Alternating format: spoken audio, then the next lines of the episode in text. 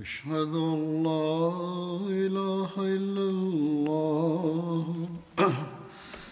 وحده لا شريك له وأشهد أن محمدا عبده ورسوله أما بعد فأعوذ بالله من الشيطان الرجيم بسم الله الرحمن الرحيم الحمد لله رب العالمين الرحمن الرحيم مالك يوم الدين إياك نعبد وإياك نستعين اهدنا الصراط المستقيم صراط الذين أنعمت عليهم غير المغضوب عليهم ولا الضالين. கடந்த ஹுத்பாவுக்கு முந்தைய ஹுத்பாவில் ஹஸ்ரத் அபூபக்கர் சித்தீக் ரதியல்லாஹு அன்ஹு அவர்களுடைய நற்குறிப்பு கூறப்பட்டது. அதில் சுராக்கா பற்றியும் கூறப்பட்டது. அவனும் பரிசுக்கான பேராசையில் ரசூலே கரீம் ஸல்லல்லாஹு அலைஹி வஸல்லம் அவர்களை பிடிக்கும் எண்ணத்துடன் வெளியேறினான். ஆனால் அல்லாஹு தஆலாவின் விதியானது அவன் முன் தடையை ஏற்படுத்திய போது ரசூலே கரீம் ஸல்லல்லாஹு அலைஹி வஸல்லம் அவர்களிடம் தங்களது ஆட்சி ஏற்படும் போது எனக்கு வெகுமதி வழங்குங்கள் என்று கூறி எழுதச் செய்தான். இது தொடர்பாக சில அறிவிப்புகள் உள்ளன. ஒரு அறிவிப்பின்படி அவன் திரும்பி செல்கையில் ரசூலே கரீம் ஸல்லல்லாஹு அலைஹி வஸல்லம் அவர்கள் அவனை நோக்கி, சுராக்காவே, கிஸ்ராவின் காப்பு உனது கையில் இருக்கும்போது உனது நிலை எவ்வாறாக இருக்கும் என்று கூறினார்கள். சுராக்கா வியந்தவாறு கிஸ்ராபின் ஹர்மசா என்று கேட்டார். ரசூலே கரீம் ஸல்லல்லாஹு அலைஹி வஸல்லம் அவர்கள் ஆம், கிஸ்ராபின் ஹர்மசே தான் என்று கூறினார்கள். ஹஸ்ரத் உமர் ரதியல்லாஹு அன்ஹு அவர்களுடைய ஹிலாஃபத் காலகட்டத்தில் கிஸ்ராவின் காப்பு, கிரீடம் மற்றும் பெல்ட் ஆகியவை கொண்டு வரப்பட்ட போது ஹஸ்ரத் உமர் ரதியல்லாஹு அன்ஹு அவர்கள் சுராக்காவை அழைத்து உமது கையை உயர்த்துவீராக என்று கூறி அவருக்கு காப்பை அணிவித்தார்கள். மேலும் கிஸ்ராபின் ஹர்மஸிடமிருந்து இவ்விரண்டையும் பிடுங்கி உமக்கு வழங்கிய அந்த அல்லாஹுக்கே அனைத்து புகழும் என்று கூறுவீராக என்று கூறினார்கள். இந்த சம்பவம் ஹிஜ்ரத் பயணத்தின் போது நடந்தது அல்ல. மாறாக ரசூலே கரீம் ஸல்லல்லாஹு அலைஹி வஸல்லம் அவர்கள் ஹுனைன் மற்றும் தாயிஃபிலிருந்து திரும்பி வந்து கொண்டிருந்த போது சுராக்கா பின் மாலிக் ஜுரானா என்ற இடத்தில் இஸ்லாத்தை ஏற்றுக்கொண்ட போது நடந்தது என்ற குறிப்பும் கிடைக்கின்றது. ஜுரானா என்பது மக்கா மற்றும் தாயிஃபின் வழியில் மக்காவுக்கு அருகில் இருந்த ஒரு கிணற்றின் பெயராகும். அன்னார் சுராக்காவிடம், கிஸ்ராவின் காப்பை நீர் அணியும் போது உமது நிலை என்னவாக இருக்கும் என்று கூறினார்கள். இது தொடர்பாக ஹஸ்ரத் மிர்சா பஷீர் அஹமது சாஹிப் அவர்கள் சீரத் ஹாத்தமுன் நபியினில் இவ்வாறு எழுதுகிறார்கள். அன்னார் சிறிது தொலைவு சென்றிருந்த போது அபூபக்கர் ரதியல்லாஹு அன்ஹு அவர்கள் ஒரு மனிதன் குதிரையை விரட்டியவாறு அவர்களுக்கு பின்னே வருகின்றான் என்பதை பார்த்தார்கள். அன்னார், எவ்வித கவலையும் அடைய வேண்டாம், அல்லாஹ் நம்முடன் இருக்கின்றான் என்று கூறினார்கள். பின்தொடர்ந்து வந்த மனிதன் சுராக்கா பின் மாலிக் ஆவார். தான் பின்தொடர்ந்து வந்த கதையை தனது வார்த்தைகளில் இவ்வாறு கூறுகின்றான். ரசூலே கரீம் ஸல்லல்லாஹு அலைஹி வஸல்லம் அவர்கள் மக்காவிலிருந்து வெளியேறிய போது குரைஷிய நிராகரிப்பாளர்கள் எவரொருவர் முஹம்மது ஸல்லல்லாஹு அலைஹி வஸல்லம் அல்லது அபூபக்கரை உயிருடனோ அல்லது பிணமாகவோ கொண்டு வருவாரோ அவருக்கு பெருமளவில் பரிசு வழங்கப்படும் என்று அறிவிக்கப்பட்டது. மேலும் இந்த அறிவிப்பு அவர்களது தூதர்கள் மூலமாக எங்களுக்கு தெரிவிக்கப்பட்டது. இதை சுராக்கா கூறுகிறார். அதற்கு பிறகு ஒரு நாள் நான் எனது சமுதாயமான பனு முஸ்தல்ஜின் ஒரு கூட்டத்தில் அமர்ந்திருந்தேன். குரைஷியர்களுள் ஒருவன் எங்களிடம் வந்தான். மேலும் என்னிடம், இப்போதுதான் கடற்கரையின் திசையில் சில உருவங்கள் தென்பட்டன என்று கூறினான். அநேகமாக அது முஹம்மது ஸல்லல்லாஹு அலைஹி வஸல்லம் மற்றும் அவரது நண்பராவார் என்று நான் கருதுகிறேன் என்று கூறினான். நிச்சயமாக அவர்களே ஆவார்கள் என்று நான் உடனடியாக புரிந்து கொண்டேன் என்று சுராக்கா கூறினான். பிறகு ஹசரத் மிர்சா பஷீர் அஹமது சாஹிப் அவர்கள் இதே விளக்கத்தை கூறுகிறார்கள். சுராக்கா பின்தொடர்ந்து வரும்போது சகுனம் அவருக்கு எதிராகவே இருந்தது. மேலும் அவனது குதிரை அகப்பட்டது தொடர்பாக கூறப்பட்டுவிட்டது. எவ்வாறிருப்பினும் சுராக்கா கூறுகிறான், எனக்கு நடந்த இந்த தடங்கல்களின் காரணத்தினால் அந்த மனிதரது நட்சத்திரம் ஒப்புக்கொள்ளப்பட்டதாகும். மேலும் இறுதியில் ரசூலை கரீம் ஸல்லல்லாஹு அலைஹி வஸல்லம் அவர்களே வெற்றி பெறுவார்கள் என்று நான் புரிந்து கொண்டேன். எனவே நான் சமாதானமாக அன்னாரிடம், தங்களது சமுதாயம் தங்களை கொலை செய்ய அல்லது பிடித்து வருவதற்காக இவ்வளவு பரிசை நிர்ணயித்துள்ளது, மேலும் மக்கள் உங்களை பற்றி இன்னின்ன எண்ணம் கொண்டுள்ளார்கள், மேலும் நானும் அதே எண்ணத்துடன் வந்தேன், ஆனால் இப்போது நான் திரும்பிச் செல்கிறேன் என்று கூறினான். பிறகு சுராக்காவின் எஞ்சிய விவரங்கள் மேலும் கூறப்படுகிறது. அதற்கு பிறகு சுராக்கா காப்பு அணிவது தொடர்பான முன்னறிவிப்பை எடுத்துரைத்தவாறு ஹஸ்ரத் மிர்சா பஷீர் அஹமது சாஹிப் அவர்கள் இவ்வாறு எழுதுகிறார்கள். சுராக்கா திரும்பிச் செல்கையில் அன்னார் அவனிடம், சுராக்காவே, வலது கைகளில் கிஸ்ராவின் காப்பு இருக்கும்போது உனது நிலை என்னவாக இருக்கும் என்று கூறினார்கள். சுராக்கா வியந்தவாறு, ஈரானிய மன்னன் கிஸ்ராபின் ஹர்மஸுடையதா என்று கேட்டான். அன்னார் ஆம் என்றார்கள். சுராக்காவின் கண்கள் வியப்பில் ஆழ்ந்தன. அரேபிய பாலைவனத்தின் ஒரு நாடோடி எங்கே? ஈரானிய மன்னனது காப்பு எங்கே? ஆயினும் உண்மையாளனின் வல்லமையை பாருங்கள். ஹஸ்ரத் உமர் அவர்கள் அதே காலகட்டத்தில் ஈரான் வெற்றி கொள்ளப்பட்ட போது, மேலும் கிஸ்ராவின் கருவூலங்கள் முஸ்லிம்களிடத்தில் போர் செல்வங்களாக வந்தபோது கிஸ்ராவின் காப்பும் போர் செல்வங்களுடன் மதினா வந்தன. ஹஸ்ரத் உமர் அவர்கள் மக்கா வெற்றிக்கு பிறகு முஸ்லிமாக ஆகிவிட்டிருந்த சுராக்காவை அழைத்து தன் முன்னே விலைமதிப்பற்ற இரத்தினங்கள் பதிக்கப்பட்ட கிஸ்ராவின் காப்பினை அணிவித்தார்கள். ஹஸ்ரத் முஸ்லிஹ் மௌது ரதியல்லாஹு அன்ஹு அவர்கள் இந்த சம்பவம் தொடர்பாக இவ்வாறு கூறுகிறார்கள். அவர்கள், அதாவது மக்காவாசிகள், எவரொருவர் முஹம்மது ரசூலுல்லா சல்லல்லாஹு அலைஹி வசல்லம் அவர்களையோ அல்லது அபுபக்கர் அவர்களையோ உயிருடனோ அல்லது பிணமாகவோ கொண்டு வருவாரோ அவருக்கு நூறு ஒட்டகங்கள் பரிசாக அளிக்கப்படும் என்று அறிவிப்பு செய்தார்கள். மேலும் அந்த அறிவிப்பு குறித்த செய்தி மக்காவுக்கு அருகிலிருந்த பகுதிகளுக்கு தெரிவிக்கப்பட்டது. எனவே அப்போது சுராக்காவின் மாலிக் என்ற ஒரு நாடோடி தலைவன் அந்த பரிசின் பேராசையில் அன்னாரை பின்தொடரச் சென்றான். தேடி அலைந்தவாறு அவன் மதினாவின் சாலையில் அன்னாரை அடைந்தான். அவன் இரண்டு ஒட்டகங்கள் மற்றும் அவற்றின் சவாரிகளைக் கண்டு, இது முஹம்மது ரசூலுல்லா சல்லல்லாஹு அலைஹி வசல்லம் மற்றும் அவர்களது நண்பர்தான் என்பதை புரிந்து கொண்டான். எனவே அவன் தனது குதிரையை அவர்களை பின்தொடரச் செய்தான். பிறகு அன்னார் சுராக்காவின் குதிரை தடுமாறி விழுந்தது மற்றும் சகுனம் வெளிப்பட்டது போன்ற சம்பவங்கள் முழுவதையும் கூறிவிட்ட பிறகு கூறுகிறார்கள். சுராக்கா கூறுகிறான், ரசூலே கரீம் ஸல்லல்லாஹு அலைஹி வஸல்லம் அவர்கள் தனது ஒட்டகத்தில் சென்று கொண்டிருந்தார்கள். அன்னார் என்னை திரும்பி பார்க்கவில்லை. ஆனால் அபு பக்ர் அவர்கள் ரசூலே கரீம் ஸல்லல்லாஹு அலைஹி வஸல்லம் அவர்களுக்கு எவ்வித ஆபத்தும் அண்டக்கூடாது என்ற அச்சத்தில் அடிக்கடி முகத்தை திருப்பி என்னை பார்த்தார்கள்.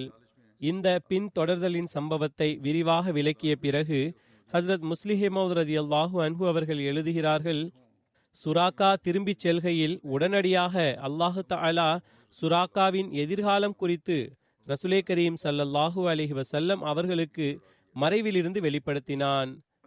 அதன் அடிப்படையில் அன்னார் சுராக்காவை, உனது கைகளில் கிஸ்ராவின் காப்பு இருக்கும்போது உனது நிலை என்னவாக இருக்கும் என்று கூறினார்கள். சுராக்கா வியந்தவாறு, ஈரானிய மன்னன் கிஸ்ராபின் ஹர்மஸின் காப்புகளா என்று கேட்டான்.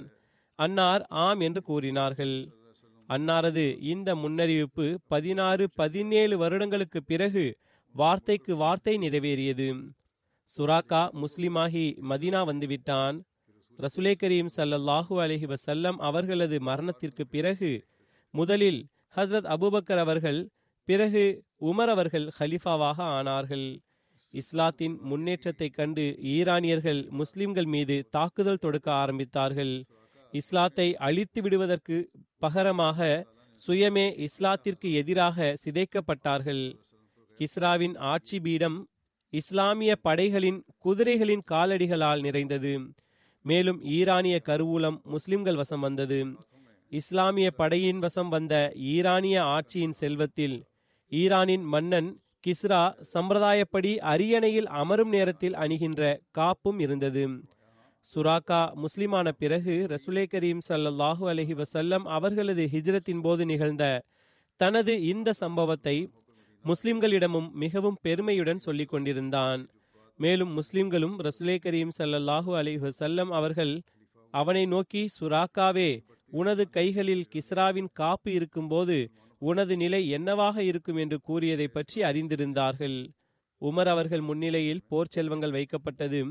அவற்றில் அன்னார் கிஸ்ராவின் காப்பை கண்டபோது அனைத்து சம்பவமும் அன்னாரது கண்முன் மீண்டும் வந்தது. அந்த பலவீனத்தின் ஏழ்மையின் காலத்தில் இறை தூதருக்கு தனது நாட்டை விட்டுவிட்டு மதினா வர நேர்ந்தது. சுராக்கா மற்றும் இதர மனிதர்கள் அன்னாரை உயிருடனோ பிணமாகவோ மக்காவாசிகளிடம் கொண்டு சேர்த்தால் நூறு ஒட்டகங்களுக்கு அதிபதியாக ஆகிவிடுவார்கள் என்று இருந்தபோது அச்சமயத்தில் அன்னார் சுராக்காவிடம், சுராக்காவே, கைகளில் கிஸ்ராவின் காப்புகள் இருக்கும்போது உனது நிலை என்னவாக இருக்கும் என்று கூறியது எந்த அளவுக்கு மாபெரும் முன்னறிவிப்பாக இருந்தது, எவ்வளவு தெளிவான முன்னறிவிப்பாக இருந்தது. ஹஸ்ரத் உமர் அவர்கள் தன் முன் கிஸ்ராவின் காப்பை கண்டு இறைவனது வல்லமைய அவர்களது கண்களில் மீண்டும் தென்பட்டது. அன்னார் சுராக்காவை அழைத்தார்கள். சுராக்கா அழைக்கப்பட்ட போது உமர் ரதியல்லாஹு அன்ஹு அவர்கள் அவரிடம் கிஸ்ராவின் காப்பினை தமது கைகளில் அணியுமாறு கட்டளையிட்டார்கள். அதற்கு சுராக்கா, இறை தூதரின் ஹலிஃபாவே, தங்கம் அணிவது முஸ்லிம்களுக்கு தடுக்கப்பட்டதாகும் என்று கூறினான். அவர்கள் தடை செய்யப்பட்டதாகும், ஆனால் இந்த சந்தர்ப்பங்களில் அல்ல என்று கூறினார்கள். அல்லாஹு தாலா முஹம்மது ரசூலுல்லா சல்லல்லாஹு அலைஹி வசல்லம் அவர்களுக்கு உமது கைகளில் தங்க காப்பினை காண்பித்தான். நீ இந்த காப்பை அணிந்து கொள், இல்லையேல் நான் உனக்கு தண்டனை அளிப்பேன் என்று கூறினார்கள். சுராக்காவின் ஆட்சேபனையும் ஷரியத்தின் கட்டளையின் காரணத்தினால்தான் இருந்தது. இல்லையேல் அவனும் ரசூலே கரீம் ஸல்லல்லாஹு அலைஹி வஸல்லம் அவர்களது முன்னறிவிப்பு நிறைவேறுவதை காணும் எண்ணம் கொண்டிருந்தான். சுராக்கா அந்த காப்பை தனது கைகளில் அணிந்தபோது முஸ்லிம்கள் அந்த பெரும் முன்னறிவிப்பு முழுமையடைவதை தங்களது கண்களால் கண்டார்கள். பிறகு குறிப்பு கிடைக்கின்றது, திரும்புகையில் குறைஷியர்கள் அன்னாரை தேட அனுப்பி வைத்த ஒரு குழு சுராக்காவிடம் அன்னாரை பற்றி விசாரித்தது. ஆனால் சுராக்கா ரசூலே கரீம் ஸல்லல்லாஹு அலைஹி வஸல்லம் அவர்களை பற்றி அந்த குழுவிடம் ஒன்றும் கூறவில்லை. மாறாக பின் தொடர்பவர்கள் திரும்பி செல்லும் விதத்தில் பேசினான். இந்த ஹிஜ்ரத்தின் பயணத்தில் உம்மே மஅபூது பற்றிய ஒரு சம்பவத்தின் குறிப்பு கிடைக்கிறது. ஹிஜ்ரத்தின் அந்த பயணத்தின் போது ஒரு கூடாரத்தின் அருகில் கடந்து சென்றவாறு பயண பொருள்களை வேண்டி ரசூலே கரீம் ஸல்லல்லாஹு அலைஹி வஸல்லம் அவர்களது இந்த குழு நின்றது. அது உம்மே மஅபூதின் கூடாரமாகும். உம்மே மஅபூதின் பெயர் ஆத்திகா பின் ஹாலிது ஆகும். அவர்கள் ஹசாஆவின் கிளை கோத்திரமான பனு கஆபை சார்ந்தவர்கள் ஆவார்கள்.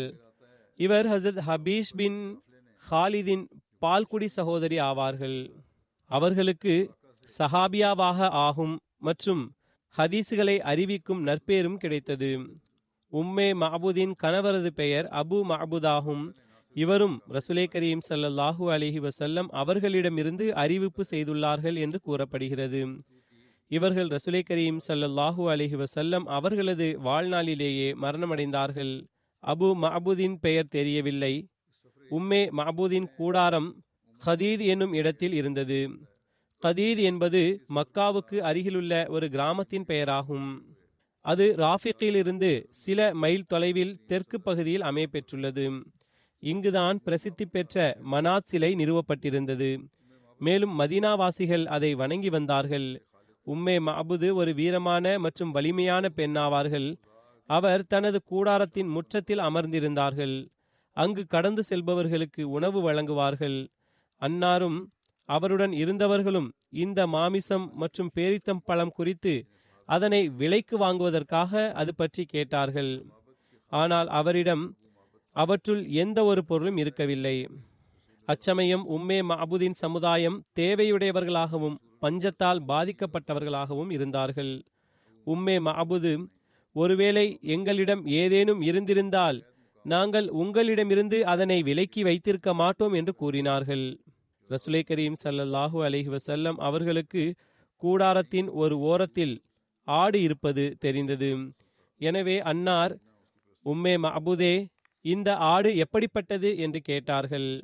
அதற்கு, இது தனது பலவீனத்தின் காரணத்தால் மந்தையை விட்டு பின்தங்கியுள்ள ஆடாகும் என்று கூறினார்கள். அதாவது அந்த ஆட்டிற்கு மந்தையுடன் வெளியே சென்று மேய்கின்ற அளவுக்கு ஆற்றல் இல்லை என்பதாகும். ரசூலே கரீம் ஸல்லல்லாஹு அலைஹி வஸல்லம் அவர்கள், இதில் பால் உள்ளதா என்று கேட்டார்கள். அதற்கு அவர்கள், இது மிகவும் பலவீனமானதாக உள்ளது, இதில் பால் இருப்பதற்கு சாத்தியமே இல்லை என்று கூறினார். ரசூலே கரீம் ஸல்லல்லாஹு அலைஹி வஸல்லம் அவர்கள், நீங்கள் அனுமதி வழங்கினால் நான் இதிலிருந்து பால் கறப்பேன் என்று கூறினார்கள்.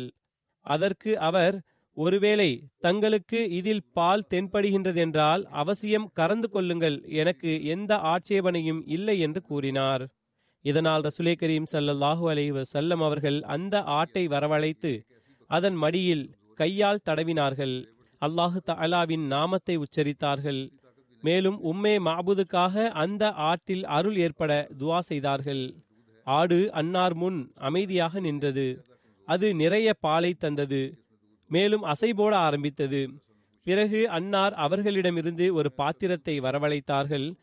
அது ஒரு ஜமாஅத்தை வயிறு நிரம்ப செய்யக்கூடியதாக இருந்தது. எந்த அளவுக்கு அதில் பால் கறந்தார்கள் என்றால் அதன் நுரையானது மேல் பகுதி வரை வந்துவிட்டது. பிறகு உம்மே மஅபூதுக்கு அவர்கள் வயிறு நிரம்பும் வரை கொடுத்தார்கள். பிறகு அன்னார் தன்னுடன் இருந்தவர்களுக்கும் கொடுத்தார்கள். அவர்களும் வயிற்றை நிரப்பினார்கள். அனைவருக்கும் இறுதியில் அன்னார் அருந்தினார்கள். மேலும் சமுதாயத்திற்கு அருந்த கொடுப்பவர் இறுதியில் அருந்துவார் என்று கூறினார்கள். சிறிது நேரத்திற்கு பிறகு அன்னார் அந்த பாத்திரத்தில் மீண்டும் பால் கறந்தார்கள். அதுவும் நிரம்பிவிட்டது. அதனை உம்மே மஅபூதுக்கு கொடுத்து விட்டார்கள். பிறகு அன்னார் அந்த ஆட்டினை விலைக்கு வாங்கினார்கள். மேலும் பயணத்தை தொடர்ந்தார்கள். இவ்வாறு எழுதப்பட்டுள்ளது. ஒருபுறம் ரசூலே கரீம் ஸல்லல்லாஹு அலைஹி வஸல்லம் அவர்களும் அன்னாரை உயிரினும் மேலாக கருதக்கூடிய பயணத் தோழர் ஹஸ்ரத் அபூபக்கர் அவர்களும் இறைவனது உதவி மற்றும் ஒத்தாசையினால் வானவர்களின் பாதுகாப்பில் பயணித்து வந்தார்கள். மறுபுறம் தோல்வியை ஒப்புக்கொள்ளாத மக்கத்தினரும் தொடர்ந்து அன்னாரை பின்தொடர்ந்து வந்தார்கள். இவ்வாறாக குறைசியர்கள் சார்பாக பின்தொடர்ந்து வந்த ஒரு குழுவும் ரசூலே கரீம் ஸல்லல்லாஹு அலைஹி வஸல்லம் அவர்களை தேடியவாறு உம்மே மஅபூதின் கூடாரம் வரை வந்து சேர்ந்தார்கள். அவர்கள் தங்களது சவாரியில் இருந்து இறங்கியதும் ரசூலே கரீம் ஸல்லல்லாஹு அலைஹி வஸல்லம் அவர்களை குறித்து விசாரிக்க தொடங்கினர். உம்மே மஅபூது சுதாரித்து கொண்டார். மேலும், நான் ஒருபோதும் கேட்டிராத விஷயத்தை பற்றி நீங்கள் கேட்கிறீர்கள். மேலும் நீங்கள் எதனை நாடுகிறீர்கள் என்று எனக்கு புரியவில்லை என்று கூறினார். அம்மக்கள் தங்களது கேள்வியில் கடுமை காட்ட நாடிய போது, அந்த வீர பெண்மணியை பாருங்கள், நீங்கள் என்னிடமிருந்து விலகிச் செல்லவில்லை என்றால் நான் எனது சமுதாயத்தினர்களுக்கு குரல் கொடுத்து அழைப்பேன் என்று கூறினார். அவர்கள் அந்த பெண்மணியின் கண்ணியம் மற்றும் மேன்மையை உணர்ந்தவர்களாக திரும்பிச் செல்வதே சிறந்தது என்று கருதினார்கள். ரசூலே கரீம் ஸல்லல்லாஹு அலைஹி வஸல்லம் அவர்கள் வழியில் சென்று கொண்டிருக்கும் போது அவர்களுக்கு ஹஸ்ரத் ஜுபைர் அவர்கள் கிடைத்தார்கள். சிரியாவிலிருந்து வியாபாரம் செய்து திரும்பிக் கொண்டிருந்த முஸ்லிம்களின் ஒரு பயணக்குழுவில் அன்னார் சென்று கொண்டிருந்தார்கள். ஹஸ்ரத் ஜுபைர் அவர்கள் ரசூலே கரீம் ஸல்லல்லாஹு அலைஹி வஸல்லம் மற்றும் ஹஸ்ரத் அபூபக்கர் ரதியல்லாஹு அன்ஹு ஆகியோருக்கு வெள்ளை நிற ஆடையை அணிவித்தார்கள். அந்த சந்திப்பை பற்றி எடுத்துரைத்தவாறு ஹஸ்ரத் மிர்சா பஷீர் அஹமது சாஹிப் அவர்கள் இவ்வாறு எழுதுகிறார்கள். வழியில் சிரியாவில் வியாபாரம் செய்துவிட்டு திரும்பி மக்கா வந்து கொண்டிருந்த முஸ்லிம்களின் ஒரு சிறிய குழுவில் ஹஸ்ரத் ஜுபைர் பின் அவாமுடன் சந்திப்பு ஏற்பட்டது. ஜுபைர் அவர்கள் ஒரு ஜோடி வெள்ளை நிற ஆடையை ரசூலே கரீம் ஸல்லல்லாஹு அலைஹி வஸல்லம் அவர்களுக்கும் அபூபக்கர் அவர்களுக்கும் வழங்கினார்கள். பிறகு, நானும் மக்கா சென்றுவிட்டு விரைவில் உங்களை மதினாவில் சந்திப்பேன் என்று கூறினார்கள். பிறகு புகாரியில் ஒரு அறிவிப்பு இருக்கின்றது. சில சமயங்களில் வழி சென்று கொண்டிருக்கும் போதே ஹஸ்ரத் அபூபக்கர் ரதியல்லாஹு அன்ஹு அவர்களை அவர்களது பெருவாரியான வியாபார பயணங்களின் காரணத்தினால் அந்த இடங்களில் கண்டிருந்த பல குழுவினர்கள் தங்களுடன் இருக்கும் இது யார் என்று கேட்டார்கள். இவர் எனக்கு வழிகாட்டியாவார் என்று அன்னார் கூறினார்கள். ஹாதா ரஜுலுன் யஹ்தீனி ஸபீல், இந்த மனிதர் எனக்கு நேர்வழி காட்டக்கூடியவர் ஆவார் என்பதாகும். மக்கள் அன்னாரை கைடு என்று நினைத்தனர். ஹஸ்ரத் அபுபக்கர் அவர்கள் நேர்வழி என்ற பொருளில் கூறினார்கள். இது தொடர்பாக ஹஸ்ரத் பஷீர் அஹமது சாஹிப் அவர்கள் இவ்வாறு எழுதுகிறார்கள், ஏனென்றால் ஹஸ்ரத் அபுபக்கர் அவர்கள் வியாபாரத்தின் காரணமாக அவ்வழியில் அடிக்கடி வந்து சென்று கொண்டிருந்தார்கள். எனவே பெரும்பாலான மக்கள் அவர்களை அறிந்தவர்களாக இருந்தார்கள். அவர்கள் ரசூலை கரீம் ஸல்லல்லாஹு அலைஹி வஸல்லம் அவர்களை அறிந்திருக்கவில்லை. எனவே அவர்கள் அபுபக்கர் அவர்களிடம், உங்களுக்கு முன் சென்று கொண்டிருக்கும் இவர் யார் என்று கேட்டார்கள். ஹஸ்ரத் அபுபக்கர் அவர்கள், ஹாதர் ரஜுலு யஹ்தீனி சபீல், இவர் எனது வழிகாட்டியாவார் என்று கூறுவார்கள். அவர்கள் அநேகமாக ஹஸ்ரத் அபுபக்கர் அவர்கள் தன்னுடன் வைத்திருக்கின்ற வழிகாட்டக்கூடிய ஒரு கைடு ஆவார் என்று கருதினார்கள். ஹஸ்ரத் அபுபக்கர் அவர்களது கூற்றின் பொருள் வேறு ஒன்றாக இருந்தது. இலக்கை அடைவது குறித்து எழுதப்பட்டுள்ளது, எட்டு நாட்கள் பயணித்தவாறு இறை உதவிகளால் இறுதியில் திங்கள் அன்று அன்னார் மதினாவின் வழியாக குபா சென்றடைந்தார்கள். ஹதீஸில் வருகிறது, திங்கட்கிழமை அன்று அன்னார் பிறந்தார்கள், திங்கட்கிழமை அன்று அன்னார் மக்காவிலிருந்து வெளியேறினார்கள், திங்கட்கிழமை மதினாவிற்கு வருகை தந்தார்கள், மேலும் திங்கட்கிழமை பிறந்தார்கள், மேலும் திங்கட்கிழமை அன்னாரது மரணமும் நிகழ்ந்தது. குபா என்பது ஒரு கிணற்றின் பெயராகும். அதன் காரணத்தினால் அந்த கிராமத்திற்கும் குபா என்று பெயர் பிரசித்தி பெற்றது. அங்கு அன்சாரின் கோத்திரமான பனு அம்ர் பின் அவுஃபுடைய மக்கள் வாழ்ந்து வந்தார்கள். இந்த கிராமம் மதினாவிலிருந்து இரண்டு மைல் தொலைவில் இருந்தது. சிலரை பொறுத்தவரை குபா மதினாவிலிருந்து மூன்று மைல் தொலைவில் உள்ளது என்றும் அது ஆலியா பின் ஆலியா என்றும் அழைக்கப்பட்டது என்றும் உள்ளது. மதினாவில் இருந்த முஸ்லிம்கள் ரசூலை கரீம் ஸல்லல்லாஹு அலைஹி வஸல்லம் அவர்கள் மக்காவிலிருந்து புறப்பட்டு விட்டார்கள் என்று கேள்விப்பட்டிருந்தார்கள். அவர்கள் ஒவ்வொரு காலை பொழுதும் ஹுர்ஆ வரை சென்று அன்னாருக்காக காத்திருப்பார்கள். மதினா இரண்டு ஹுர்ராக்களுக்கு இடையில் உள்ளது.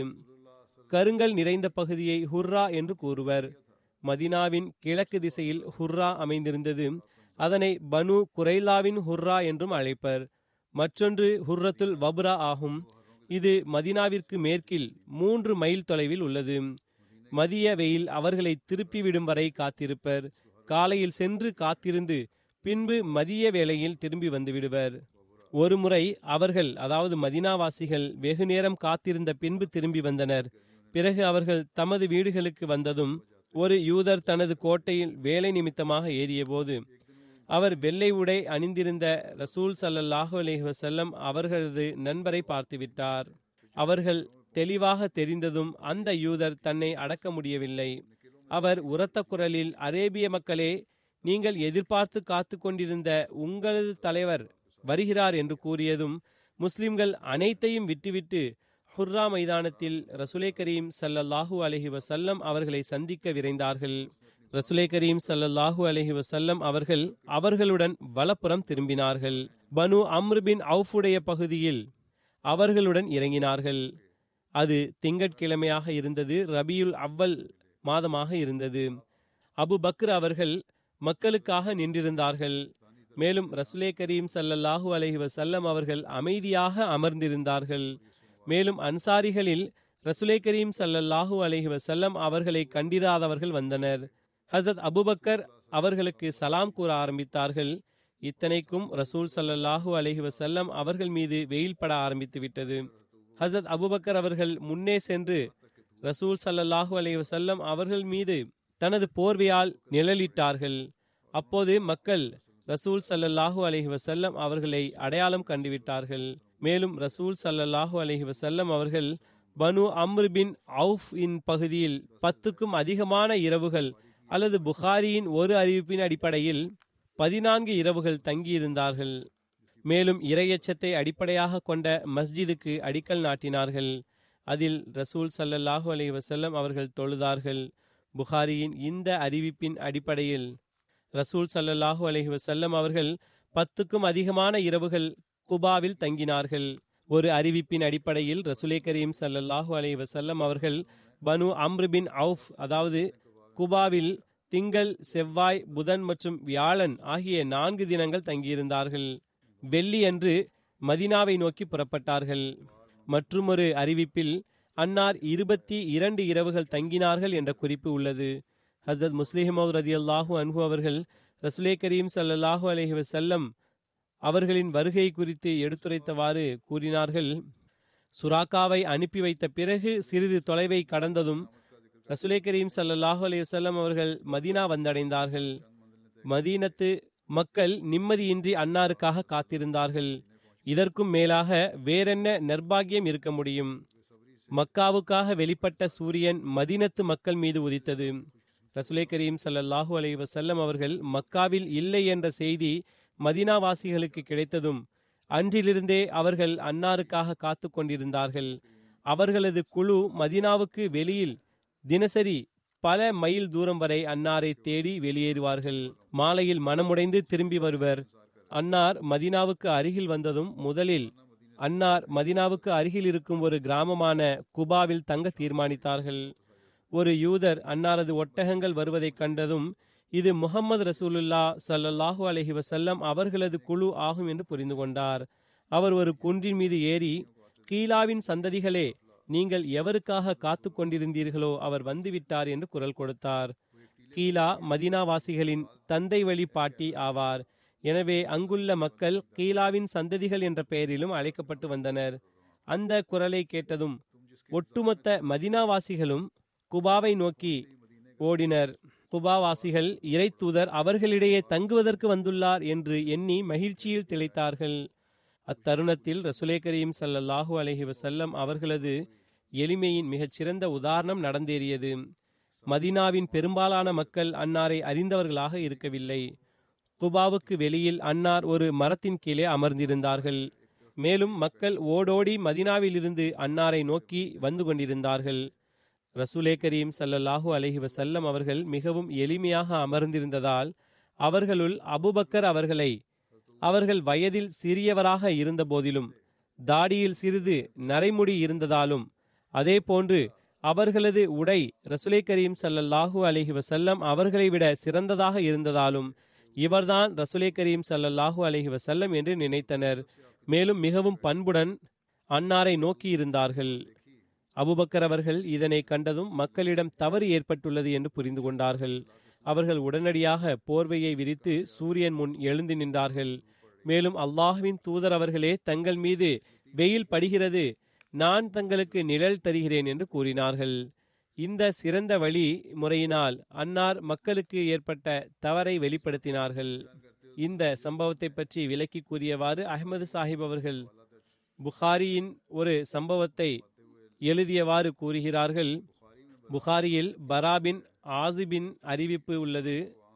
அன்சாருக்கு ரசூலே கரீம் ஸல்லல்லாஹு அலைஹி வஸல்லம் அவர்கள் மதீனா வந்தடைந்த போது ஏற்பட்ட மகிழ்ச்சியை போன்று வேறு எந்த நிலையிலும் நான் காணவில்லை என்று கூறினார்கள். திர்மிதி மற்றும் இப்னு மாஜாவில் அனஸ் பின் மாலிக் அவர்களிடமிருந்து அறிவிப்பு உள்ளது. கூறுகிறார்கள், ரசூலே கரீம் ஸல்லல்லாஹு அலைஹி வஸல்லம் அவர்கள் வருகை தந்ததும் நமக்காக மதீனா ஒளிமயமாகிவிட்டது என்று அன்னார் கருதினார்கள். அன்னார் வஃபாத்தான போது அன்றைய தினம் மதீனா இருளடைந்தது போன்று ஒருபோதும் கண்டதில்லை என்று கூறினார்கள். வரவேற்றவர்களை சந்தித்த பிறகு ரசூலே கரீம் ஸல்லல்லாஹு அலைஹி வஸல்லம் அவர்கள் ஏதோ ஒரு சிந்தனையில், அது குறித்து வரலாற்றில் கூறப்படவில்லை, நேராக நகருக்குள் நுழையவில்லை, மாறாக வலப்புறம் விலகி நகரை விட்டு இரண்டரை மைல் தொலைவில் இருந்த மதீனாவின் மேற்கு பகுதியில் குபா என்ற இடத்தை அடைந்தார்கள். அவ்விடத்தில் அன்சாரின் சில குடும்பங்கள் வாழ்ந்து வந்தனர். அவர்களுள் கண்ணியம் பொருந்திய குடும்பம் அம்ரு பின் அவுஃப் அவர்களுடைய குடும்பமாகும். அக்காலகட்டத்தில் அந்த குடும்பத்தின் தலைவராக குல்சும் பினில் ஹத்தம் இருந்தார். குபாவின் அன்சார் அன்னாரை மிகவும் சிறப்பாக வரவேற்றார்கள். மேலும் அன்னார் குல்சும் பினில் ஹத்தம் அவர்களுடைய வீட்டிற்கு சென்றார்கள். அன்னாருக்கு முன் மதீனா வந்தடைந்த முஹாஜிர்களும் அச்சமயம் வரை அதிகமானோர் குபாவில் குல்சும் பினில் ஹத்தம் மற்றும் இதர அன்சார் பெரியவர்களிடம் தங்கியிருந்தார்கள். அநேகமாக அன்னார் முதலில் குபாவில் தங்க விரும்பியதற்கு இதுவே காரணமாகும். ஒரு சில நேரங்களிலேயே மதீனா முழுவதும் அன்னாரது வருகையின் செய்தி பரவிவிட்டது. மேலும் முஸ்லிம்கள் அனைவரும் மகிழ்ச்சி பெருக்கினால் நிம்மதி இழந்து அணி அணியாக அன்னாரது தங்குமிடத்தில் ஒன்று கூட ஆரம்பித்தனர். மஸ்ஜிது குபாவின் கட்டுமான பணிகள் தொடர்பாக வருகிறது.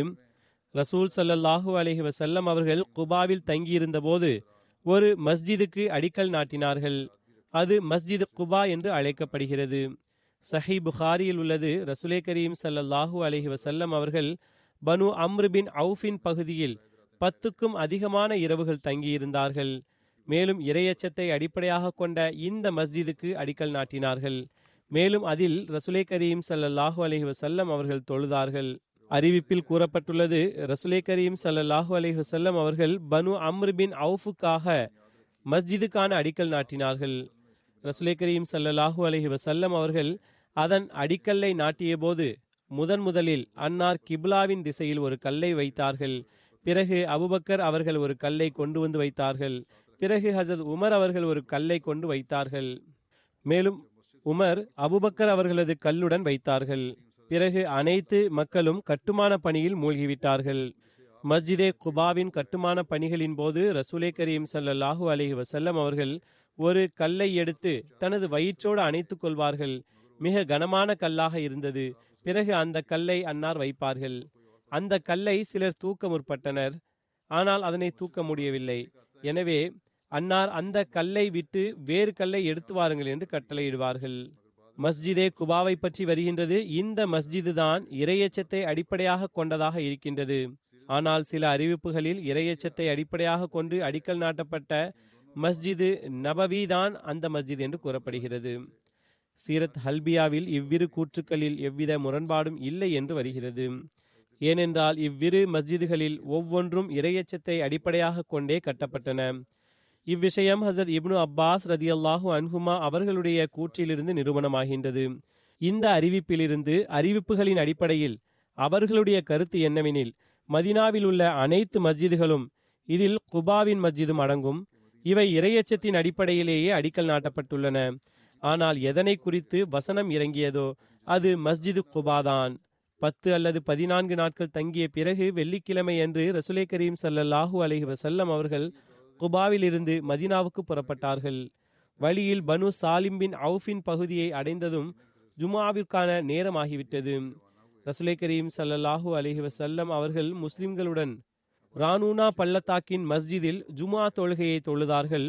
தொழுதவர்களின் எண்ணிக்கை நூறு ஆகும். ரானூனா பள்ளத்தாக்கு மதினாவின் தெற்கு பகுதியில் அமைந்துள்ளது. அன்னார் இந்த மஸ்ஜிதில் ஜுமா தொழுகையை நிறைவேற்றியதிலிருந்து அந்த பள்ளி ஜுமா பள்ளி என்று அழைக்கப்பட்டது. இது மதினாவில் அன்னார் தொழ வைத்த முதல் ஜும்ஆ ஆகும். ஜும்ஆ தொழுகைக்கு பிறகு ரசூல் ஸல்லல்லாஹு அலைஹி வஸல்லம் அவர்கள் மதினாவில் தொழுதார்கள். இந்த மஸ்ஜிது பிறகு அங்கு கட்டப்பட்டதாக இருக்கலாம். அங்கு தொழப்பட்டதன் காரணத்தினால் அதற்கு பெயர் வந்திருக்கலாம். பிறகு குறிப்பு கிடைக்கின்றது, ஜும்ஆ தொழுகை தொழுத பிறகு ரசூலே கரீம் ஸல்லல்லாஹு அலைஹி வஸல்லம் அவர்கள் தனது ஒட்டகத்தின் மீது சவாரி செய்தவாறு மதினாவை நோக்கி புறப்பட்டார்கள். அச்சமயம் ஹசரத் அபுபக்கர் அவர்களை பின்னால் அமர வைத்திருந்தார்கள். பரிசின் பேராசையில் பல மக்கள் அன்னாரை பின்தொடர முயற்சி செய்தார்கள். வரலாற்று நூலில் ஒரு சம்பவம் இவ்வாறு இடம்பெற்றுள்ளது. புரைதா பின் ஹுசைன் கூறுகிறார்கள், குறைஷியர்கள் நபி ஸல்லல்லாஹு அலைஹி வஸல்லம் அவர்களை உயிரோடோ பிணமாகவோ கொண்டு வருபவர்களுக்கு நூறு ஒட்டகங்களின் பரிசை நிர்ணயித்த போது எனக்கும் பேராசை ஏற்பட்டுவிட்டது. நான் பனு சஹ்மின் எழுபது நபர்களுடன் சவாரி செய்தவாறு புறப்பட்டேன். அன்னாரை சந்தித்தேன். அன்னார் நீர் யார் என்று கேட்டார்கள். நான் புரைதா என்று கூறினேன். அதற்கு ரசூலே கரீம் ஸல்லல்லாஹு அலைஹி வஸல்லம் அவர்கள் ஹஜ்ரத் அபுபக்கர் அவர்களிடம் திரும்பி, அபுபக்கரே, நமது விவகாரம் தனிந்தது, சீரானது என்று கூறினார்கள். பிறகு அன்னார், நீங்கள் எந்த கோத்திரத்தை சார்ந்தவர்கள் என்று கேட்டார்கள். நான் அஸ்லம் கோத்திரத்தை சார்ந்தவன் என்று கூறினேன். அன்னார் சமாதானம் உண்டாகட்டும் என்று கூறினார்கள். பிறகு யாருடைய சந்ததி என்று கேட்டார்கள். நான் பனு சஹ்மின் சந்ததி என்று கூறினேன். அதற்கு அன்னார், அபுபக்கரே, உமது சஹம் அதாவது உமது பங்காவலி ஆவார் என்று கூறினார்கள். பிறகு புரைதா ரசூலே கரீம் ஸல்லல்லாஹு அலைஹி வஸல்லம் அவர்களிடம் தாங்கள் யார் என்று கேட்டார். ரசூலே கரீம் ஸல்லல்லாஹு அலைஹி வஸல்லம் அவர்கள், நான் முஹம்மது பின் அப்துல்லாஹ், அல்லாஹ்வின் ரசூலாவேன் என்று கூறினார்கள். அதற்கு புரைதா, நான் வணக்கத்திற்குரியவன் அல்லாஹ்வையன்றி வேறு யாருமில்லை, மேலும் முகமது அவனது அடியாரும் தூதருமாவார் என்று சாட்சி கூறுகிறேன் என்று கூறினார். பிறகு புரைதா இஸ்லாத்தை ஏற்றுக்கொண்டார். மேலும் அவருடன் இருந்த அனைவரும் ஏற்றுக்கொண்டார்கள். பிறகு புரைதா, எல்லா புகழும் அல்லாஹுக்கே உரியதாகும். பனு சஹ்ம் மனமகிழ்ச்சியுடன் எவ்வித பலவந்தமும் இன்றி இஸ்லாத்தை ஏற்றுக்கொண்டது என்று கூறினார். பொழுது விடிந்ததும் புரைதா, யா ரசூலல்லாஹ், மதீனாவில் தாங்கள் ஒரு கொடியுடன் நுழைய வேண்டும் என்று கூறினார். பிறகு அவர் தனது தலைப்பாகையை தலையிலிருந்து கழற்றி அதனை தனது ஈட்டியில் கட்டினார். மேலும் அன்னாருக்கு முன்னர் செல்லத் தொடங்கினார். இவ்வாறாக முஸ்லிம்கள் மதீனாவில் நுழைந்தார்கள். சஹி புகாரியில் ரசூலே கரீம் ஸல்லல்லாஹு அலைஹி வஸல்லம் அவர்களது மதீனா வருகை தொடர்பாக ஹஸ்ரத் அனஸ் பின் மாலிக்கின் அறிவிப்பு இவ்வாறு உள்ளது. ரசூலே கரீம் ஸல்லல்லாஹு அலைஹி வஸல்லம் அவர்கள் மதீனா வந்தார்கள். மேலும் மதீனாவின் மேற்பகுதியில் பனு அம்ர் பின் அவுஃப் என்று அழைக்கப்பட்ட ஒரு கோத்திரத்தில் இறங்கினார்கள். ரசூல் ஸல்லல்லாஹு அலைஹி வஸல்லம் அவர்கள் அவர்களிடையே பதினான்கு இரவுகள் தங்கினார்கள். பிறகு பனு நஜ்ஜாரை அழைத்தார்கள். அவர்கள் வாளை அணிந்தவாறு வந்தார்கள். மேலும் இந்த சம்பவம் எனக்கு நன்கு நினைவில் உள்ளது. நான் நபி ஸல்லல்லாஹு அலைஹி வஸல்லம் அவர்களை இப்போதும் எனது சவாரியில் சவாரி செய்வதாக காண்கின்றேன். மேலும் ஹசரத் அபுபக்கர் அவர்கள் அன்னாருக்கு பின்னே சவாரி செய்தார்கள். மேலும் பனு நஜ்ஜாரின் கூட்டம் அன்னாரை சுற்றி வந்து கொண்டிருந்தது. இறுதியில் அன்னார் ஹசரத் அபு ஐயூபுடைய முற்றத்தில் தங்குமிடத்தை அமைத்தார்கள்.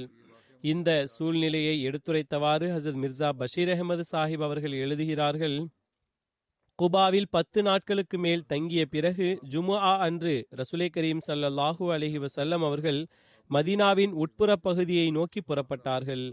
அன்சார் மற்றும் முஹாஜிரீன்களின் ஒரு பெரும் ஜமாஅத் அன்னாருடன் இருந்தது. அன்னார் ஒரு ஒட்டகத்தில் சவாரி செய்தார்கள். மேலும் ஹசரத் அபூபக்கர் அன்னாருக்கு பின்னே இருந்தார்கள். இந்த குழு மெதுமெதுவாக நகரை நோக்கி முன்னேறத் தொடங்கியது. வழியில் ஜுமுஆ தொழுகையின் நேரம் வந்தது. ரசூலே கரீம் ஸல்லல்லாஹு அலைஹி வஸல்லம் அவர்கள் பனு சாலிம் பின் அவுஃப் பகுதியில் இருந்து சஹாபாக்களுக்கு ஹுத்பா உரை நிகழ்த்தினார்கள். மேலும் ஜுமுஆ தொழுகை தொழ வைத்தார்கள். வரலாற்றாசிரியர்கள் எழுதுகிறார்கள், இதற்கு முன்பே ஜுமுஆவின் ஆரம்பம் ஆகிவிட்டது, ஆனால் இந்த ஜுமுஆ தான் அன்னார் சுயமே தொழுதது என்று உள்ளது. மேலும் அதற்கு பிறகிலிருந்து ஜுமுஆ தொழுகையை தொழும் வழிமுறை முறையாக்கப்பட்டது. இதிலிருந்தும் அந்த மஸ்ஜிது பிறகு கட்டப்பட்டது என்பது தெளிவாகிறது. ஜுமுஆ தொழுகை தொழுத பிறகு அன்னாருடைய குழு மெதுமெதுவாக முன்னேறத் தொடங்கியது. வழியில் அன்னார் முஸ்லிம்களின் வீடுகளுக்கு அருகில் கடந்து சென்றபோது அவர்கள் மகிழ்ச்சியின் உத்வேகத்தில், யா ரசூலல்லாஹ், எங்களது வீடு, எங்களது செல்வம், எங்களது உயிர் உங்களுக்கு அர்ப்பணம். எங்களிடம் பாதுகாப்பின் வழிமுறையும் உள்ளது. தாங்கள் எங்களிடம் வாருங்கள் என்று கூறத் தொடங்கினர். அன்னார் அவர்களுக்காக நன்மைக்கான துவா செய்தார்கள். மேலும் மெதுமெதுவாக நகரத்தை நோக்கி முன்னேறினார்கள். முஸ்லிம் பெண்கள் மற்றும் சிறுமிகள் மகிழ்ச்சியிலும் உத்வேகத்துடனும் தங்களது வீடுகளிலிருந்து கூரையில் ஏறி பாடத் தொடங்கினர். தல உல் பத்ரு அலைனா மின் சின் யாத்தில் விதா வஜப ஷுக்ரு அலைனா மா தஆலில்லாஹி தா. இன்று எங்கள் மீது விதா பள்ளத்தாக்கில் முழு நிலவு உதித்தது. எனவே இப்போது நாங்கள் என்றைக்கும் இறைவன் மீது நன்றி செலுத்த கடமைப்பட்டுள்ளோம். முஸ்லிம்களின் குழந்தைகள் மதீனாவின் தெருக்களில் முஹம்மது ரசூலுல்லாஹ் ஸல்லல்லாஹு அலைஹி வஸல்லம் அவர்கள் வந்துவிட்டார்கள், இறை தூதர் வந்துவிட்டார்கள் என்று பாடி திரிந்தனர். மேலும் கருப்பின அடிமைகள் அன்னாரை வரவேற்க வாளால் சாகசம் புரிய தொடங்கினர். அன்னார் நகருக்குள் நுழைந்ததும் ஒவ்வொருவரும் தங்களது வீடுகளில் அன்னார் தங்க வேண்டும் என்று விரும்பினார்கள். மேலும் ஒவ்வொருவரும் முந்திக் கொண்டு அன்னாருக்கு தொண்டுகள் புரிந்தனர். அன்னார் அனைவருடனும் அன்புடன் பேசினார்கள். முன்னேறி கொண்டே சென்றார்கள். இத்தனைக்கும் அன்னாரது ஒட்டகம் பனு நஜ்ஜார் பகுதியை அடைந்தது. பனு நஜ்ஜார் வாசிகள் ஆயுதங்களால் அலங்கரிக்கப்பட்டு அணிவகுத்து அன்னாரை வரவேற்க நின்றார்கள். அப்பகுதியின் பெண்கள் முரசு கொட்டி கவிதை பாடத் தொடங்கினர். நஹ்னு ஜவாரு மின் பனி நஜ்ஜார் யா ஹப்ஸா முஹம்மதின் மின்ஜார். அதாவது, நாங்கள் பனு நஜ்ஜார் பகுதியின் பெண்கள் ஆவோம். மேலும் நாங்கள் அதிர்ஷ்டசாலிகள் ஆவோம். எங்கள் பகுதியில் முஹம்மது ஸல்லல்லாஹு அலைஹி வஸல்லம் அவர்கள் வசிக்க வருகிறார்கள் என்று பொருளாகும்.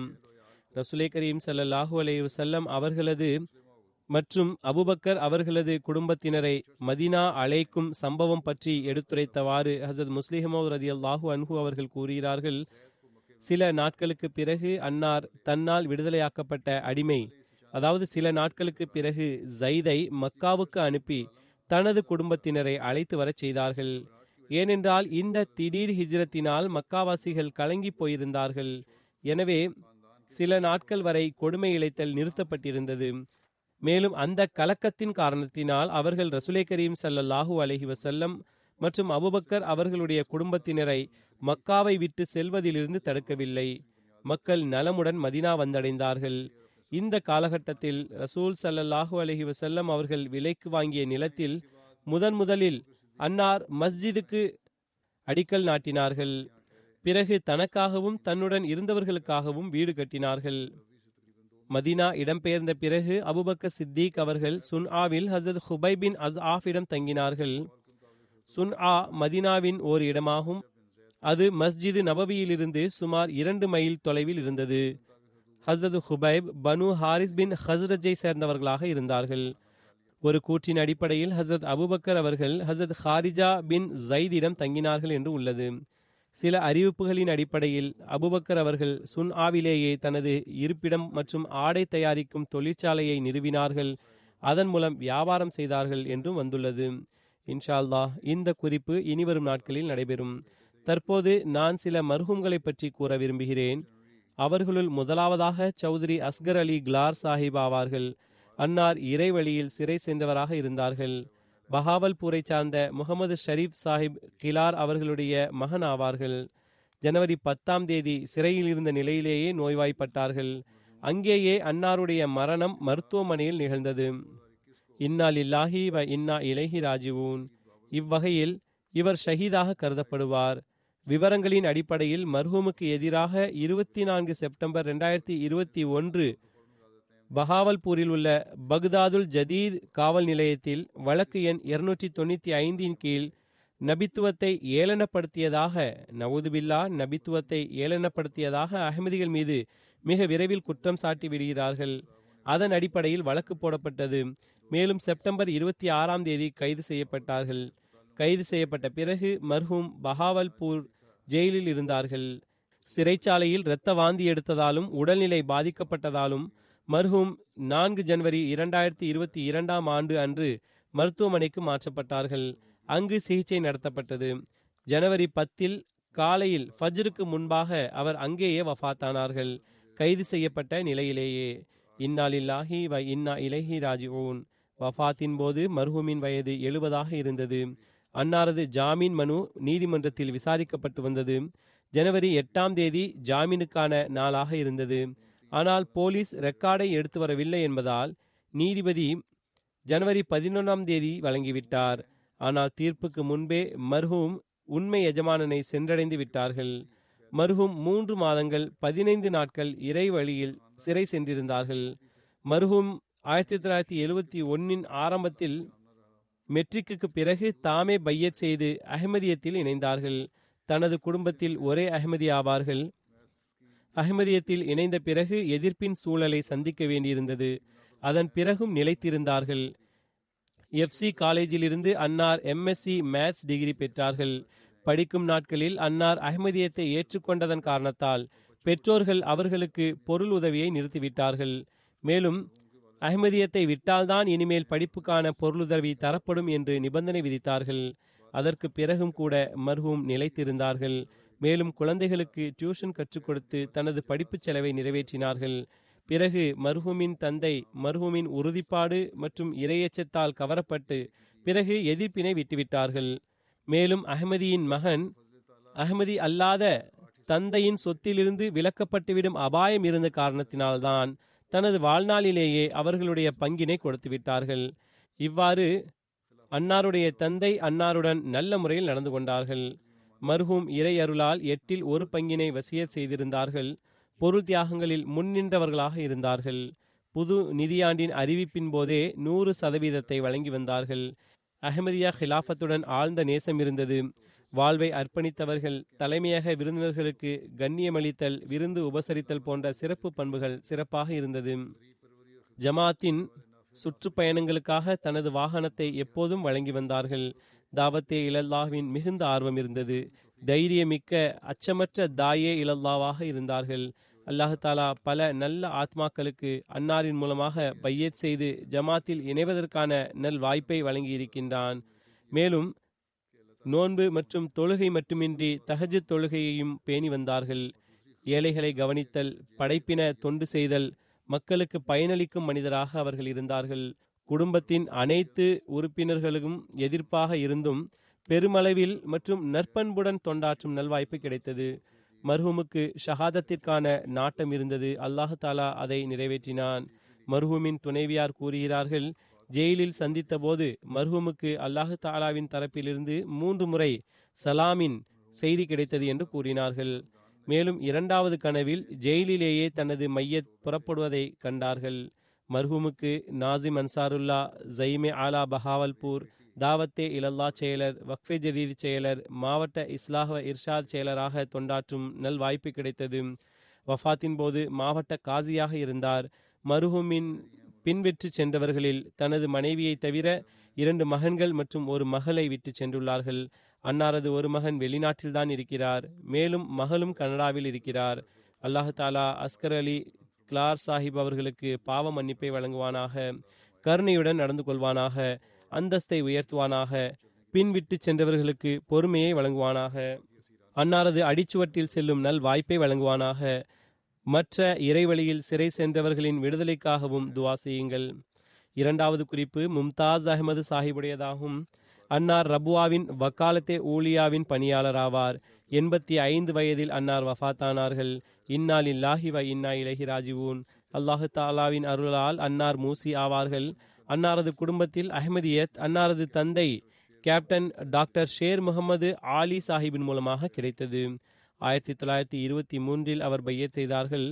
மிர்சா மும்தாஸ் சாஹிப் ஏப்ரல் ஆயிரத்தி தொள்ளாயிரத்தி அறுபத்தி நான்கில் அமானத் அலுவலகத்தில் தஹ்ரீக் ஜதீதின் எழுத்தராக தொண்டு செய்ய ஆரம்பித்தார்கள். மேலும் இறுதி வரை ஐம்பத்தி எட்டு ஆண்டுகள் வரை அந்த தொண்டாற்றும் வாய்ப்பு பெற்றார்கள். அன்னாரது திருமணம் மதிப்பிற்குரிய சௌத்ரி முசஃபர் தீன் பங்காலி சாஹிப்பின் மகள் மாஜிதா பேகமுடன் நடந்தது. இவர்களுக்கு அல்லாஹு தாலா இரண்டு மகன்களையும் ஒரு மகளையும் வழங்கினான். அவர்களது மகன் வழி பேரன் ஹாலித் மன்சூர் எழுதுகிறார், எங்களது நானா எங்களை எப்போதும் ஜமாத் தொண்டாற்ற மேலும் தொடர்புடன் இருக்க வலியுறுத்தி வந்தார்கள். எப்போதும் ஜமாத்தாக தொழுவதன் முக்கியத்துவத்தை கூறி வந்தார்கள், வலியுறுத்தி வந்தார்கள். என்னுடைய தந்தையாரின் வஃபாத்திற்கு பிறகு நானா அவர்கள் என்னை அவர்களுடைய இழப்பை உணரவிடவில்லை. எப்போதும் தனது நண்பனாக இருந்தார்கள். எப்போதும் ஜமாத் பணிகளில் ஈடுபாடாக இருந்தார்கள். ஒரு முன்னுதாரணமான நண்பர், தந்தை மற்றும் ஜமாத்தின் ஒரு முன்னுதாரணமான பணியாளராவார். எல்லோருடனும் நேசம் கொள்ளக்கூடிய, பரிவு காட்டக்கூடியவர் ஆவார். நேரத்தை பேணுபவராக இருந்தார். அதனுடைய முக்கியத்துவத்தை எடுத்து கூறுவார். அன்னாருடன் பணியாற்றும் ஒரு பணியாளர் சயீது நாசிர் ஜா சாஹிப் கூறுகிறார்கள், மிக நீண்ட காலம் அவருடன் பணியாற்றும் வாய்ப்பு எனக்கு கிடைத்தது. மிக நேர்த்தியாக பணிபுரிந்து வந்தார்கள். தனது பணியை முழுமை செய்த பிறகு தன்னுடன் இருப்பவர்களது பணியிலும் உதவி செய்து வந்தார்கள். பிறகு லுக்மான் காதிர் என்கின்ற முரப்பி சாஹிப் கூறுகிறார்கள், உடல்நிலை பலவீனமடைந்த நிலையிலும் தன்னுடைய கடமையை சுறுசுறுப்பாக சிறந்த முறையில் செய்து வந்ததை நான் பார்த்திருக்கிறேன். இறுதி நாள் வரை நினைவாற்றல் மேலோங்கி இருந்தது. பல வருடங்கள் முந்தைய விவகாரம் பற்றி உடனடியாக இந்த விவகாரம் இன்ன கோப்பில் இன்ன இடத்தில் உள்ளது என்று கூறுவார்கள். நல்ல நிக நல்ல நகைச்சுவையை விரும்புவார்கள். மகிழ்ச்சியும் அடைவார்கள். ஆனால் காரணமின்றி வீண் விஷயங்களை பேசுவது அவர்களுடைய இயல்பாக இருக்கவில்லை. தனது பணியை முழுமை செய்த பிறகு எஞ்சிய நேரத்தில் நாற்காலியிலேயே அமர்ந்து அலுவலகத்தின் ஏதேனும் பழைய கோப்பினை எடுத்து அதனை படிக்க ஆரம்பித்து விடுவார்கள். டாக்டர் சுல்தான் முபஷிர் அவர்களும் இவர்கள் குறித்து எழுதியிருக்கிறார்கள், மிக எளிமையான மனிதராவார். ஒரு மூத்த பணியாளராக இருந்தும் தனது முறை வரும் வரை காத்திருப்பார்கள். மருத்துவமனை வரும்போது ஒருபோதும் அவசரப்பட மாட்டார்கள். நன்றி செலுத்தக்கூடியவராக, இரக்க குணம் கொண்டவராக இருந்தார்கள். பொறுமை கொள்பவராக இருந்தார்கள்.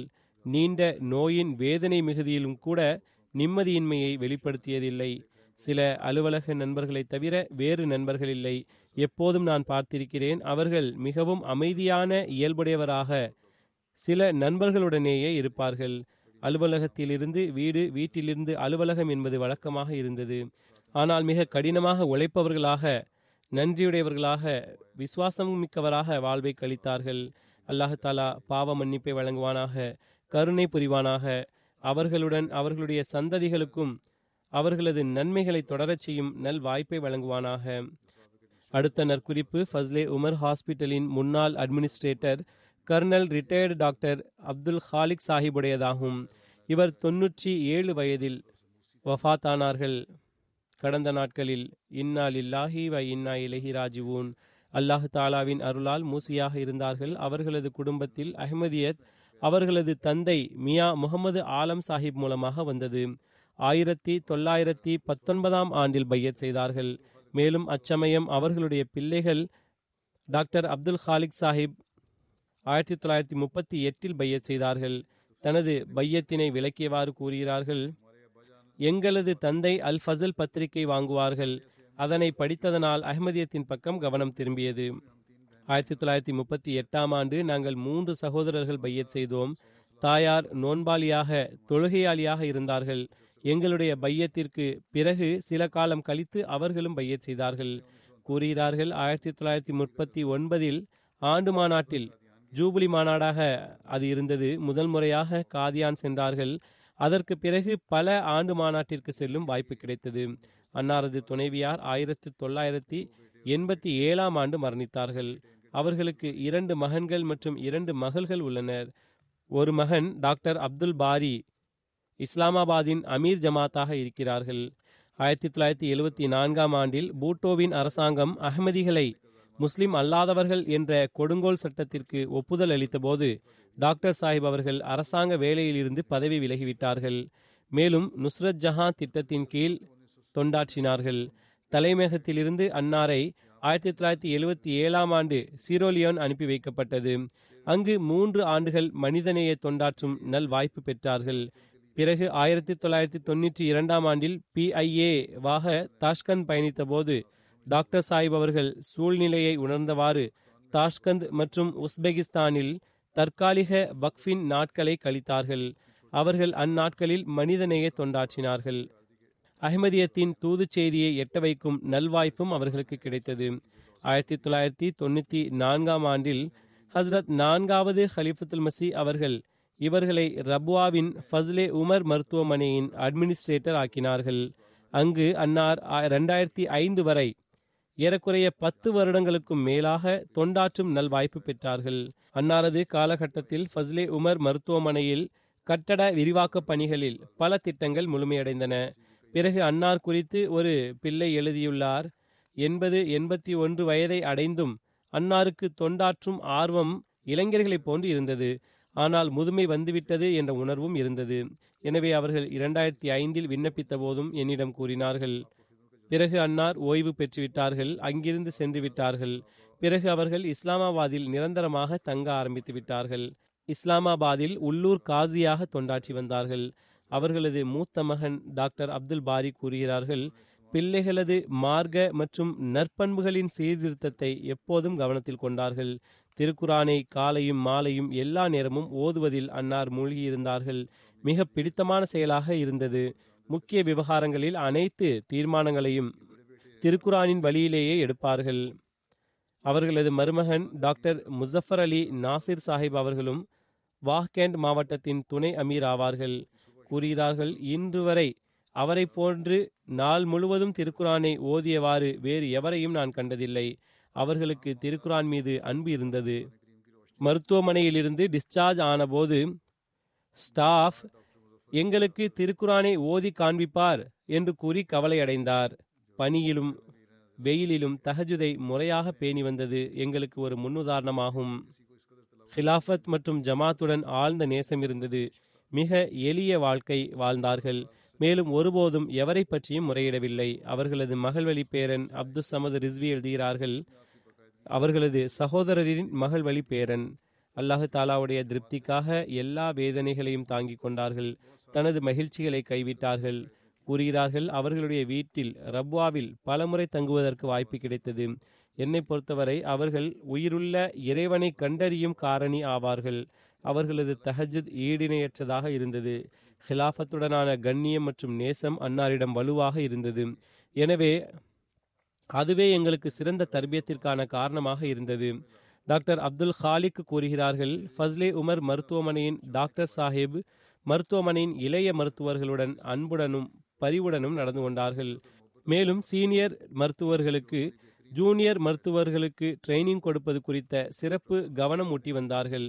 அலுவலகத்தின் செல்வங்களில் நம்பகமாகவும் மேற்பார்வையிட்டும் பாதுகாத்தும் வந்தார்கள். ஏழைகள் மற்றும் தேவையுடைய மக்களுக்கு தன்னுடைய ஜேபிலிருந்து உதவி செய்து வந்தார்கள். டாக்டர் முகமது அகமது அஷ்ரப் கூறுகிறார்கள், மிக பொறுமையான இயல்புடையவராக இருந்தார்கள், மென்மையான உள்ளம் கொண்டவராக, மிக அதிக பரிவுடையவராக இருந்தார்கள், அதிகமாக பேசும் பழக்கம் அற்றவர்களாக இருந்தார்கள். ஆனால் நிர்வாக ரீதியாக சிறிய சிறிய விஷயங்களிலும் ஆழமான பார்வை கொண்டிருந்தார்கள். மேலும் விதிமுறைகளை பேணி வந்தார்கள். பிறகு தற்காலிக வக்ஃபுக்காக பிற மருத்துவர்களை ஆர்வமூட்டி வந்தார்கள். ஃபஸ்லே உமர் மருத்துவமனைக்கு வாருங்கள் என்று தன்னுடைய மருமகனுக்கும் மகனுக்கும் கூறி வந்தார்கள். அல்லாஹ் தாலா அவருடன் பாவ மன்னிப்புடனும் கருணையுடனும் நடந்து கொள்வானாக. அவர்களுடைய நன்மைகளை அவர்களுடைய சந்ததிகள் தொடரச் செய்பவர்களாக ஆவார்களாக. தொழுகைக்கு பிறகு இவர்களது ஜனாசா தொழுகை நிறைவேற்றப்படும்.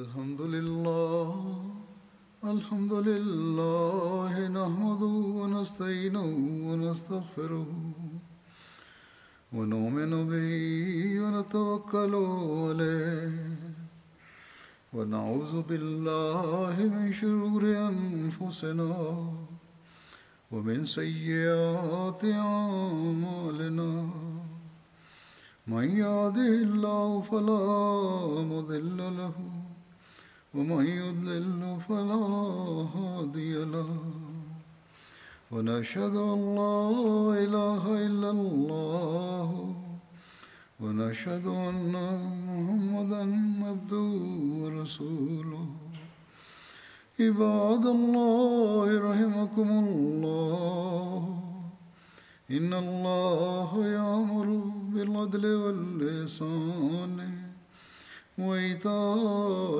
ذي القربى وينهى عن الفحشاء والمنكر والبغي يعظكم لعلكم تذكرون اذكروا الله يذكركم وادعوه يستجب لكم ولذكر الله